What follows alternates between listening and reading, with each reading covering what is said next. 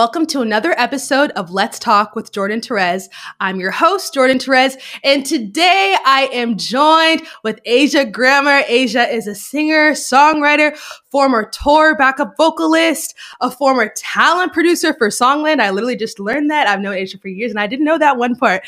Um, also, a co-host of AMP's radio show Moms in Music, along with Christina Perri, and an ambassador for the LA's Rock and Roll Camp for Girls. Hi, Aijia. How are you? Hey, I'm so good. I'm happy to be here with you, love.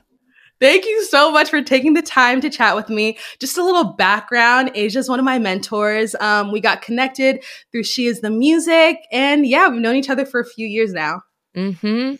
Just uh, in the background, cheering you on always. Thank you. Thank you. Thank you. Thank you. Okay, let's just get right into it because you have such an amazing story within the industry. So, did you always know you wanted to be part of the music industry? And like what kind of impact did music have on your childhood? I uh, am one of those people that came out and it was very clear what i wanted to do always and told my mom at like 10 years old that i needed an agent and we needed to get serious and take some photo. I was like that kid. Um, and i grew up here in la so i think we were lucky that we were around a lot of opportunity and you know i really grew up in the in the music and entertainment business here. Um mm-hmm. so that is kind of always was going to be my trajectory. I also come from a family that really encouraged the arts um because in my family there's no like we really want you to be a doctor. That that wasn't a thing in my family. Everyone has a music degree. And it's very encouraged to do music in my family. So that's kind of what I grew up in. So I, I uh, owe a lot of credit to my family who sort of paved the way for me. Yeah, I love that. So did you go I this is actually something I don't know about you personally, but did you go to college like to study music or was it like independently like studying it and yeah. I went to uh, College of the Canyons in Valencia, which is a junior college, because I was convinced that um, as soon as I was out of high school and available, all the record companies were just going to swoop me up and I wasn't even going to have time to go to college. So I told my parents, "Why don't you just let me They said if you're if you don't go to school, you're on your own." So I was like, "All right, let me let me get myself I'll go to junior college because I don't really see myself like uh, digging in super academically, but I understand the need for school right now. So I went mm-hmm. to junior college as a vocal performance major, and uh, that was great for me. I really loved it. I did a lot of musicals and I did a lot of touring during that time as well. So I would go to class and then I'd go on a tour wherever with different artists and touring with my own stuff. And then I got my associate's degree there and transferred to Cal State Northridge for jazz studies. And I went there for a little while and then inevitably left because I was ready to I was ready to go. so what was like the first thing in the industry like that kind of pulled you to leave college? Well, so I think that have you ever read the book The Artist's Way? I okay. Transparently, I didn't finish it, but yes. okay, that's okay. I will tell you that I've read it and picked it up and started it and stopped it about a hundred times. Okay, but well. actually, this weekend read the whole thing in its entirety in wow. like a weekend.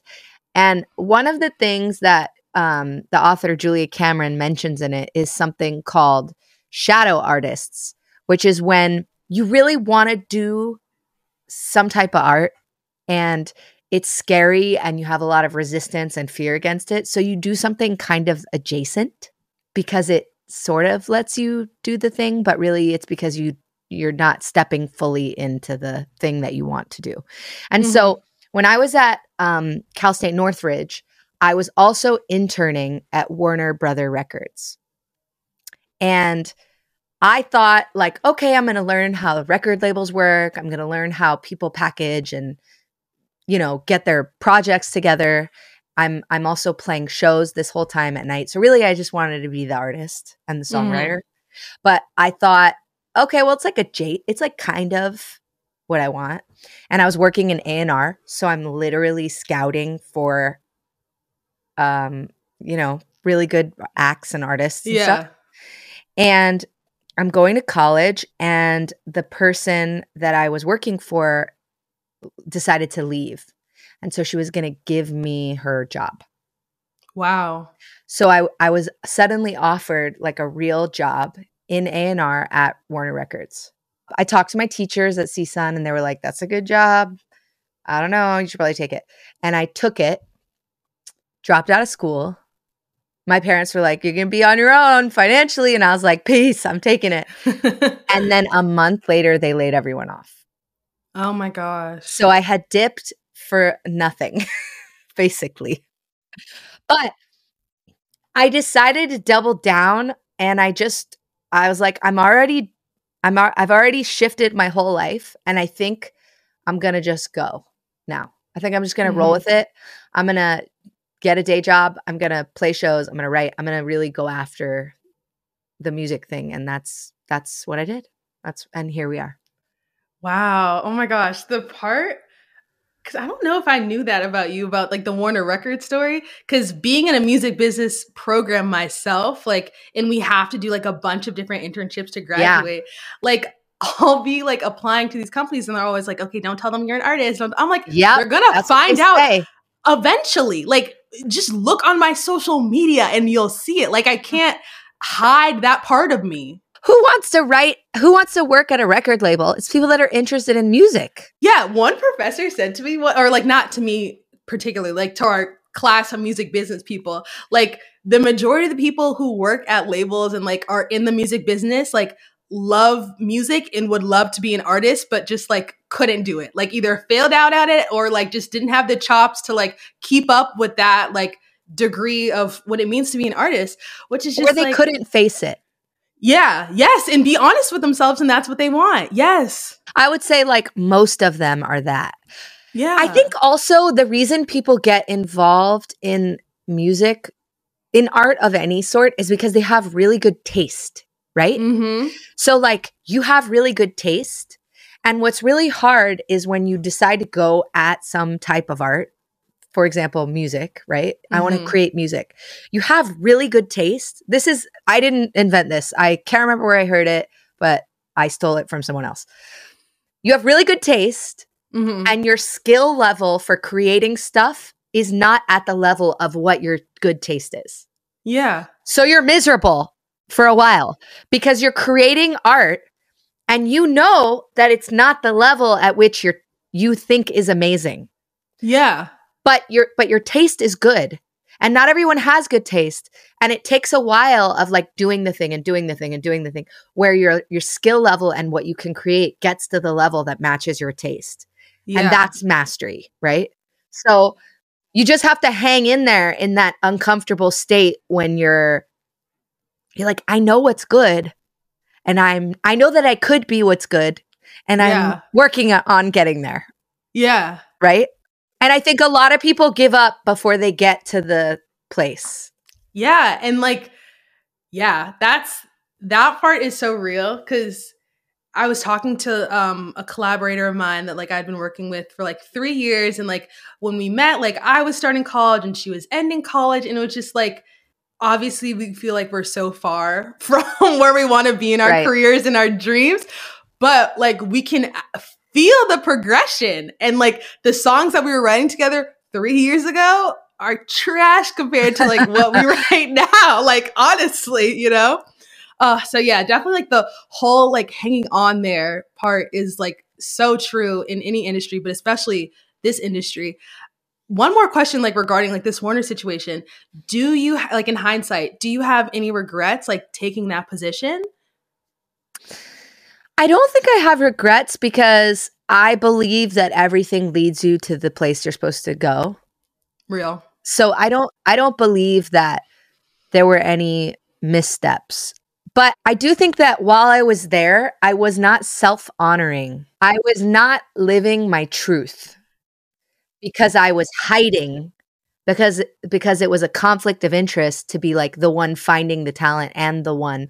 And you'll see a pattern of this, right? Because I again, I believe that I am good at recognizing in others right like i i love i i love to work with other people and see their gifts and help them f- like hone their gifts. But I just can't do it at the expense of mine. You can be Mm. you can do that and do your own thing, but you can't do one or the other. You know what I mean? So I have to be really diligent with how I do that now so that I'm not getting lost in that. Does that make sense? Which is a which is why I only did Songland for one season. Uh, oh, Like, I was like- yeah. I was like, I can help do this for a little period of time. And yeah. I know a lot of great writers and I know a lot of great songs. And I like this is a cool, fun thing for for like a Mhm. short period of time. And then I gotta get back to my Yeah. my Yeah. stuff over here. Yeah. Yeah. What makes you you? Like the thing that, you know, is your Yeah. calling. Yeah. Always coming back to that. Okay. I, I love that. That part. Okay. That was also needed because second semester senior yeah talking about these applications oh gosh yeah um so a little earlier you mentioned touring like while you're in college you were touring for yourself and you were touring with other artists can we dive into that a little bit what like what was it like touring for yourself what artists were you touring for like how'd you get into that Well, as a up and coming artist, your touring budget is very small. So when I was touring on my project, it was like I brought one musician with me. I'm running the merch booth. I'm collecting the money from the venue. I, I was like all, wearing all the hats. I had Mhm. management book the tour and put it together. Mhm. Um, and basically, what I did was I sent an email to everyone I knew that was an artist that was a little bit above me, Mhm. right? So people that I knew or had a relationship with, or that I didn't know very well, but were just like a couple steps ahead. Mhm. And I said, Who's touring? Like, what's going on? What we got going for the summer? And I said, I'm looking for an opening slot. And I knew that I didn't have the numbers to pull across the country. But if I Mhm. got with someone who did and I was an opening slot, maybe I could buy on, or I could be like, I'll front the this and you do the that, or like maybe we Uh-huh. could figure it out. So that is pretty much what I did. And I and I went on tour and it was like a, a sprinter van tour. And we went through Canada and the US and it was it was like real roughing it. But it was great and it gave me a lot of experience and it it humbled me and it it humbled me and it was really great to be performing every night in front of lots of people. And um so I I've toured that way and I've also toured a bit with my husband who is also an, a singer and an artist. So I'll go on tour with him. Um, his name's Andy Grammer, and I'll, you know, we'll just like have a fun time and do that for a minute. And then I've also toured with, um, I've toured with Selena Gomez as her backup Queen. singer. She is a queen. Indeed. love her Um, so I did that for a season, and um, I've toured with Colbie Caillat. I've done some shows with Rachel Platten, wow Gavin DeGraw. Who else? I opened for Pink. oh my god Not on like a, not when she was like peak Pink like this year. still in the still. past. Um, yeah, I've I've played a lot of shows and um I think so obviously like when I was touring with Selena, that was out of not in a sprinter van, right? Mhm. That was like we're playing Madison Square Garden and it's a situ it's a situation, right? yeah But um I think that that was also very necessary because it got me comfortable. There was like some good manifesting going on, right? Mhm. I was Mhm. like on stage at Madison Square Garden and I was like, I am here. I'm not quite here in the way I want to be here, but I am here and no one Mhm. can take it away from me. And I did it, right? Mhm. Um, so I'm really grateful to her for that because I got to do a lot of like checking off the life box list stuff with her. But I think I was a little more fulfilled doing a sprinter van of my own music. Yeah. No, that definitely makes sense. That yes, valid, a thousand percent valid. what are some things that you wish you knew prior to and this can be touring like yourself or touring like with other artists. Like what are some things that you wish you could have told yourself before starting that huge endeavor? It's not as glamorous as it looks. And sometimes touring looks really good from the outside because it looks like you're in these different places and you're playing these venues. So it's like a little bit of an ego hit, Mhm. but it can be a distraction from doing the actual work, which is like if you're trying to be a writer and an artist, like you need to go write those songs and Uh-huh. make those make that art. And it's fun to play Staples Center, but like that's not getting you closer to your own songs, yeah. right? Not that it has to be Staples Center, right? Like Yeah. you may feel more fulfilled playing like a dive bar of your own music in the Pacific Northwest than you will playing this huge venue with someone else doing their thing. It's not to say that uh, that any of it's bad. It's just you got to get clear on what you want what you really want to do and I think sometimes touring from the outside can look really glamorous, but it's a lot of like lugging your fucking suitcase around and like running to airports and you know not sleeping and rehearsing all day. I remember we did a saturday night live and i had like a crazy ear infection because Oh, we had been rehearsing for long hours Uh-huh. and i and i wasn't um, giving my ear a rest from the in-ear monitor oh no. so it was like a lot of hours a day that i was wearing my in-ear monitor yeah.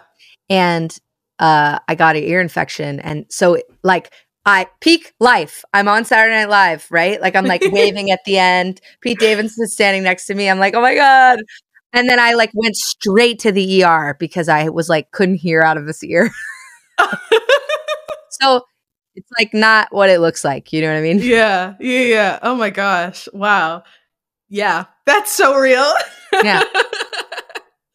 so what was like your routine like you talk about like it's not glamorous like you know lugging all of your stuff from like airport van all of that stuff like was there any sort like sense of like routine or like what was the day to day like as someone touring Well, touring is not. There's not a lot of long chunks of time for anything. Mhm. Mhm. So it's like you may have 30 minutes free here or one hour there, but there's not like ever a long chunk of time where you could really go get some stuff done. Mhm. So I think it's a lot of like hurry up and wait, Mhm. right? You wake up in a hotel or wherever and you have lobby call, which means the bus is leaving at this time. So you got to be in the lobby by this time or you you're being left. And then you Mhm. got to get on the bus and then get to wherever the next city is. A lot of times the bus drives at night. Mhm. So you're waking up in a new city. You go to bed in like Michigan and you wake up in Wisconsin. And then you're like, where am I going to eat now? I've just woken up on a bus in a different place than I went to bed and now I'm hungry. and I got to figure out like where's breakfast and I got to do some laundry and like oh, I wanted to get some Advil, so I got to like figure out where's the CVS. It's a lot of that, honestly. Uh-huh. Um, and then sound check is usually middle of the day, right? uh-huh. So you ha- you're anchored by that appointment in the middle of the day, and then the show at night. So it's like it's all just these little pockets of time. Wow, that's crazy. I can't wait until I I tour. Like that's I'm gonna be coming back to you for some more advice. Like, You're gonna be on way better tours.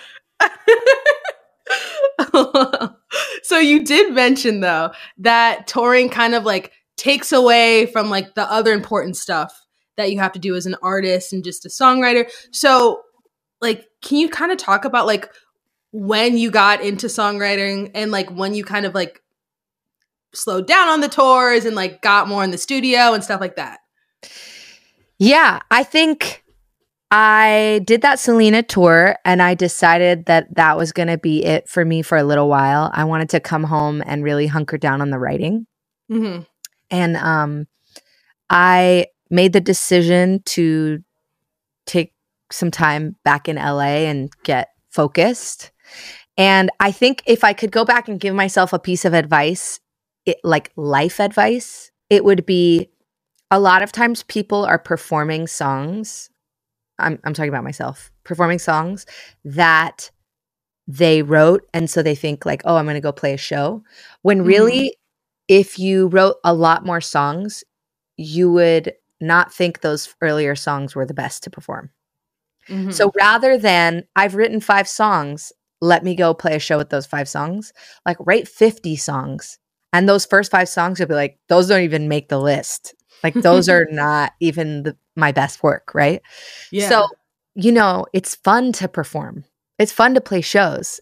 Mhm. And it's good to like feel that hit of adrenaline and be and and you can also see what people resonate with, like which songs they do and don't like.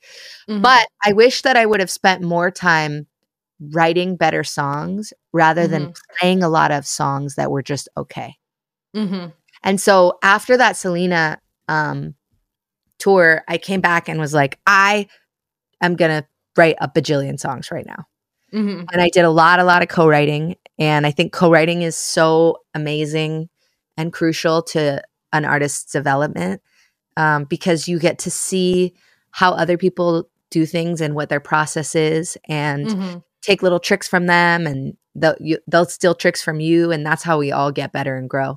Um, Mhm. Also, it gives you a good idea of like how fast and how slow and am I just liking an idea because it's the first one I had, or am I liking an idea because we've like combed through and we feel like that's the best one? Mhm. So it's hard to get a gauge of that when you're just in a room by yourself. So I think yeah. uh, if I if I could go back in time, I would say co-write more and write more songs in general. I love that. So, like, let's dive into this co-writing aspect because I think that's so important. Like, I completely agree with like you learn so much from co-writing. Like, it's it's honest, it's mind blowing because these people are coming with their years of experience, and Mhm. obviously, it's not going to look exactly like yours. So together, it's just it's something like wonderful. But when like how do you find collaborators like how do you reach out like how do you know if you had a successful session with them Well, I think that everyone has Instagram and TikTok at their fingertips right now. So, on a weekly basis, I am DMing so many people. I have no shame. I do not care. I don't care if you don't respond to me because I've hit so many good people up. I'm looking constantly at who's and I think this this is this comes from like the A&R stuff, right? So Mhm. which is why I can't say I regret that because it helped hone my taste and I feel like it's helped me find good artists or see when someone's like, "Oh, this person has like a lot of the things right, but they're just missing this one thing and maybe we could write a song together and I could help them find that thing." Like I I I really like to see people and see where they could go and then Mhm. try to like connect those dots. Mhm. So I'm constantly DMing people that I want to work with, whether it's on my artist project or on their artist project, because Mhm. I I love writing with other people for their projects too.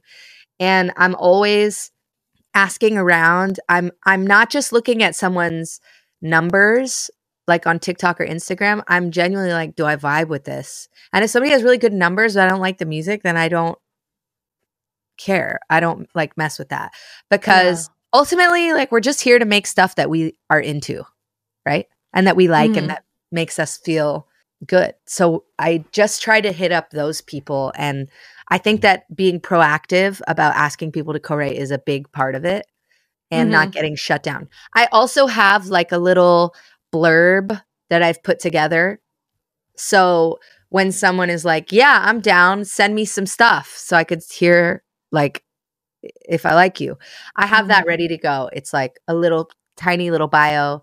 It says I'm born and raised in LA. I'm I'm my emphasis is on top line and chord structure, but I can also vocal produce. So I can cut and comp your vocals and tune them.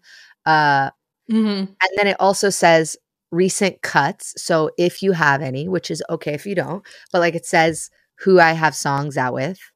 And then it it also says people I've collaborated with because sometimes you Mhm. may have collaborated with some dope people, but they didn't put the song out, right? Mhm.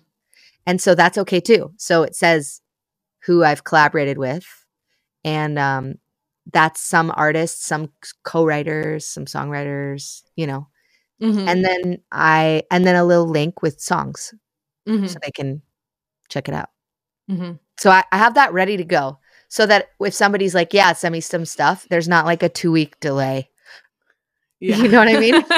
yeah. Like totally. Let me get that together.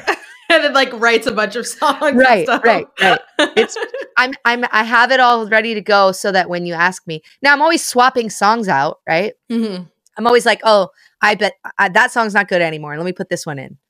And you know, things change, right? Mhm. But but it's good to start with something that you can be like, these are my strengths.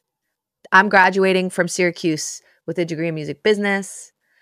Jordyn Tareaz is an independent artist, soul R&B with pop tone. You know what I mean? Like yeah. just make it sound tasty. uh-huh. and- uh-huh. And I think that goes a long way because nobody really knows what's going to be the next thing. Everybody just does what they vibe with. Yeah. No, that's yeah, that's such a great point. Just yeah, I love that. So how I feel like this is something that like I really struggled with when I was first starting to do co-writing sessions. Like how do you get like like vulnerable with these like people that you might be writing with for the first time and like get because obviously songwriting is so intimate so how do you kind of get yourself to that place with someone who might be a complete stranger and that's like Oh, your first time yeah. talking to them Most of the time they are a stranger. Whenever people ask me what I do for a living, I always say like I just go on blind dates every single day and make music. yes. Yeah. It's that. Occasionally people get a second or a third date, you know, but it's a lot of blind dates. But um well, I think there's two parts to this. One part is being prepared so that you don't put too much pressure on yourself to have to like perform on the moment. Mhm. What that looks like to me is I come into the session with a notes about concepts that we could write about. Like I I usually come in with like 3 to 5 ideas. Oh, I had this idea. What if we wrote a song about this? And da da da da.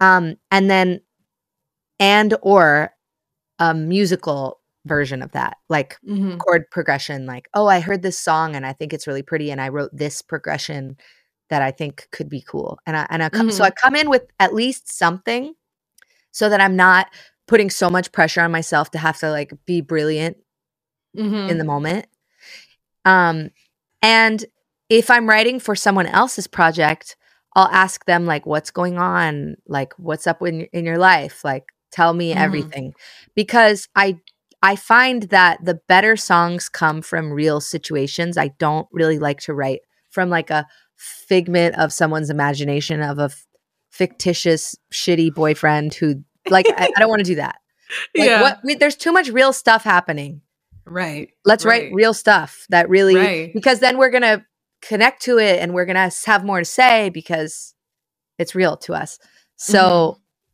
Um i try to do that and then i think like the main thing is just listening listening to the other person and making sure that you're not shutting them down Mhm. so when someone says an idea you go like oh that's cool and blah blah blah blah yeah. um you know like in improv they say yes and yeah. right? yeah. like yes and to someone you go yes and we could blah blah blah blah blah blah because if you Uh-huh. go like mm, i don't really like that mm, uh, if you do that too many times the person shuts down because they feel like they're not being heard and then Yeah. they don't want to feel vulnerable So, I mean i've been that person too where i'm like the person is just knowing vetoing everything i'm saying right. and i don't right. want to is it's not a safe space so Yeah. I try to make sure that I'm give creating a safe space for them and that I'm like offering ideas that are, Mhm. you know, my best ideas. And all you can really do is just show up, you know what I mean? Sometimes Mm-hmm. it's there for the picking and sometimes it's not and that's okay. And all I'm supposed to do is show up. Yeah. You mentioned the bit about like, I guess like critique or criticism within sessions and like the way to handle that. Yeah. But when you're, so this is something that like I struggle with, like, especially when I first started writing, um, just like judging my own work so Oh, yes. harshly. Yes. how do you, you know, how do you continue like wanting to push yourself and be better and foster more creative growth without be, being too harsh on yourself and striking down your own confidence? When you figure this one out, let me know, okay? but I'll tell you what I do. These are this is my tactics. First of all, I think that anyone who's trying to be an artist is that's the most bravest shit you can do. Yeah. That is the most vulnerable, scary, brave, authentic thing you can do. And so, first, let's start by going like, you decided not to be a paralegal. Good for you. You know what I mean? Because you could just go get a job doing whatever, and that's not what you're doing. Mhm. Um, and and that's no shade to anyone that wants to be a paralegal, but like if you have the desire within you to create something, you got to listen to that. So I think the whole job is fighting the little angry voice that's like, "That's not very good," Mhm. you know. And so I listen to a lot of podcasts about building yourself up. I'm always reading a book about creativity. I have no shame.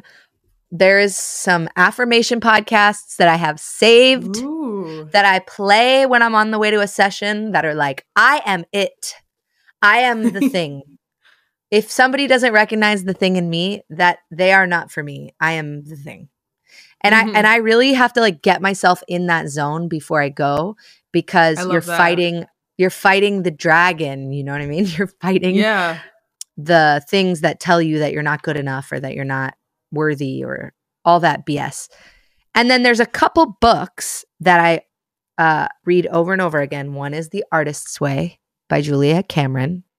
I'll finish it and I'll let Yes, you know. you finish that.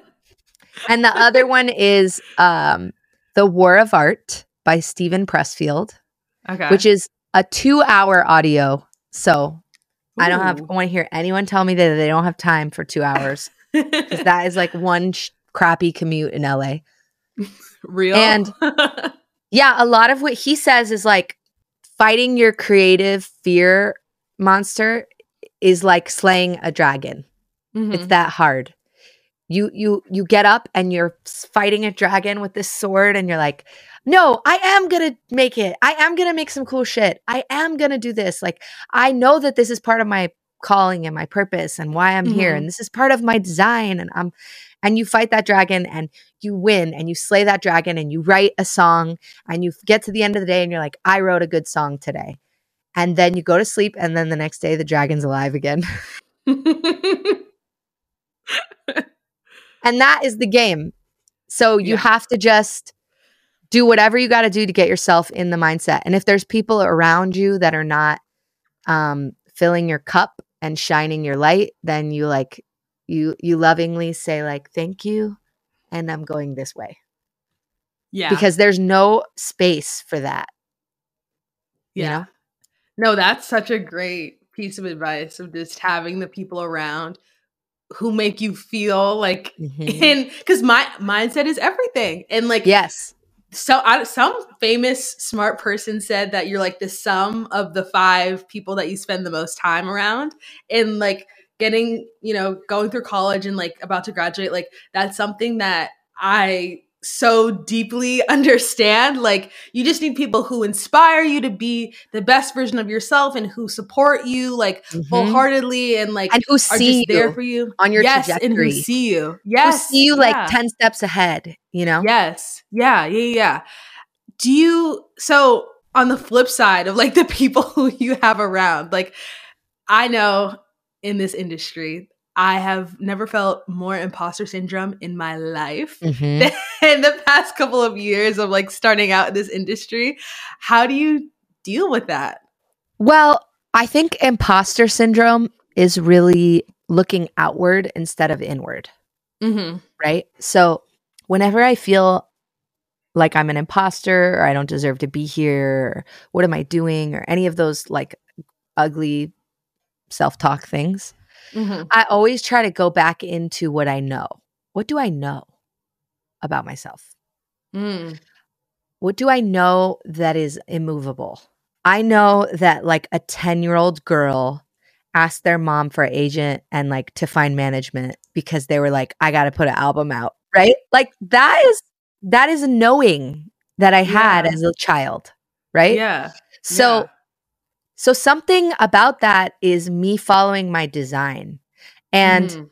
whether or not somebody gets it is like not up to me. I'm just here to make what is true to me and find the people along the way that get it and like want to come along for the ride. So I always try to go back to what do I know for sure about myself?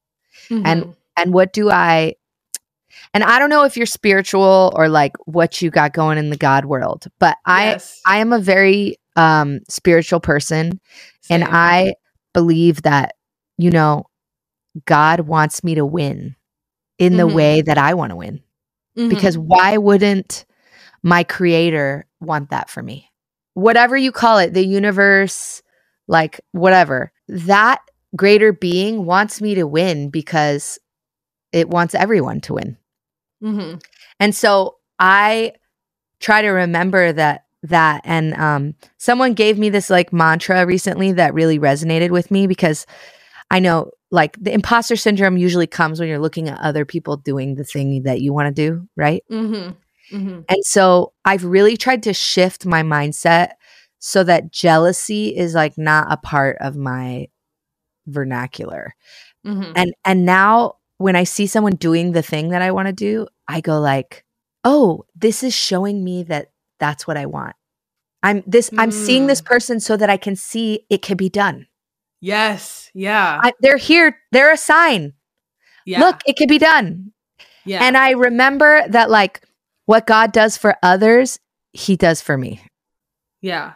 I love the point that you made about if you see someone else doing it, like that means that it's possible for yourself too. Right. Like that's that's a recent mindset shift that I made in the last like I'd say 6 months or something and that has been so instrumental. I feel like just for my growth as a creative and my growth as just a person and for my own like mental well-being.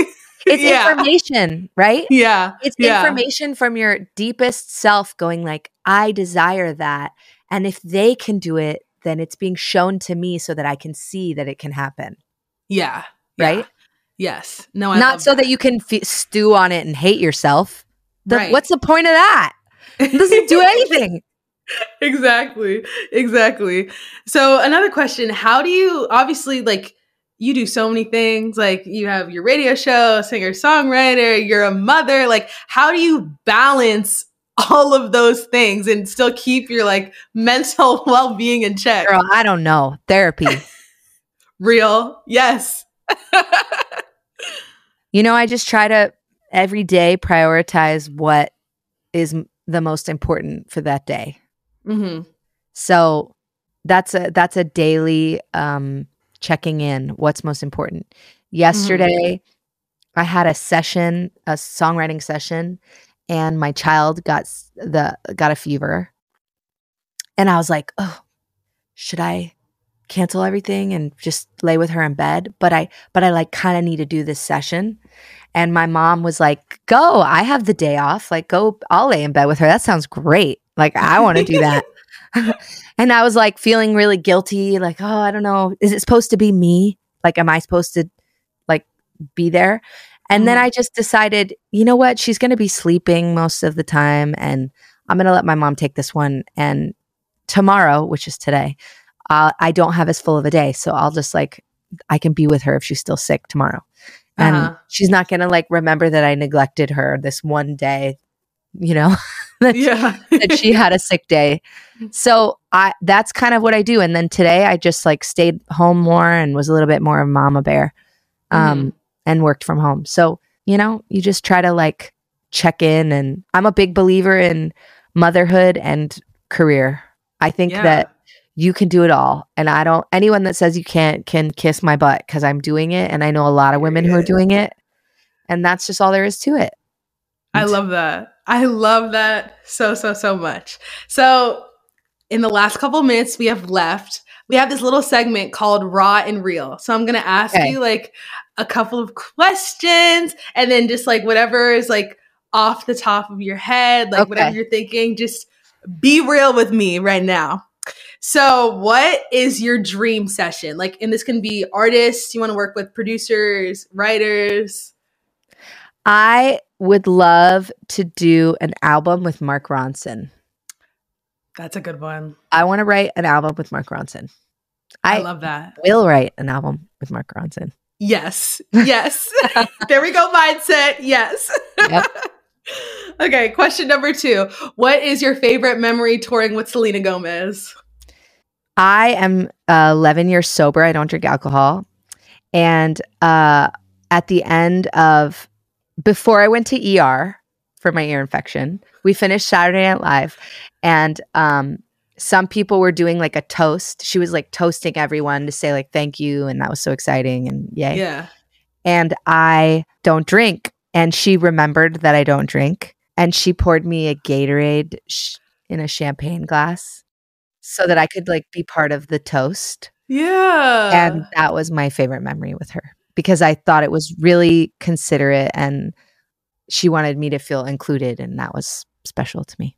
Yeah, oh my gosh. That that's like so sweet. I love mm-hmm. that. Um okay, what's your favorite song that you've ever written? Ooh. That is a good question. Okay, my favorite song that I've ever written, but not because it's like the most popular one or anything, mm. is my husband and I, because we both are songwriters. Yeah. When we got married, we wrote each other a song as our vows. That is so cute. And we had our full band there and it was a it was a show and we each performed with a full band our song to each other. And so the my favorite song that I ever wrote is that song because it was like a special day. Yeah. And my song was called I'm leaving with your last name. And it was about so how like I came in to take that shit. Yes. And, and I'm and I'm walking out of here with your last name. I love that. Oh my gosh. That is so cute. I love that.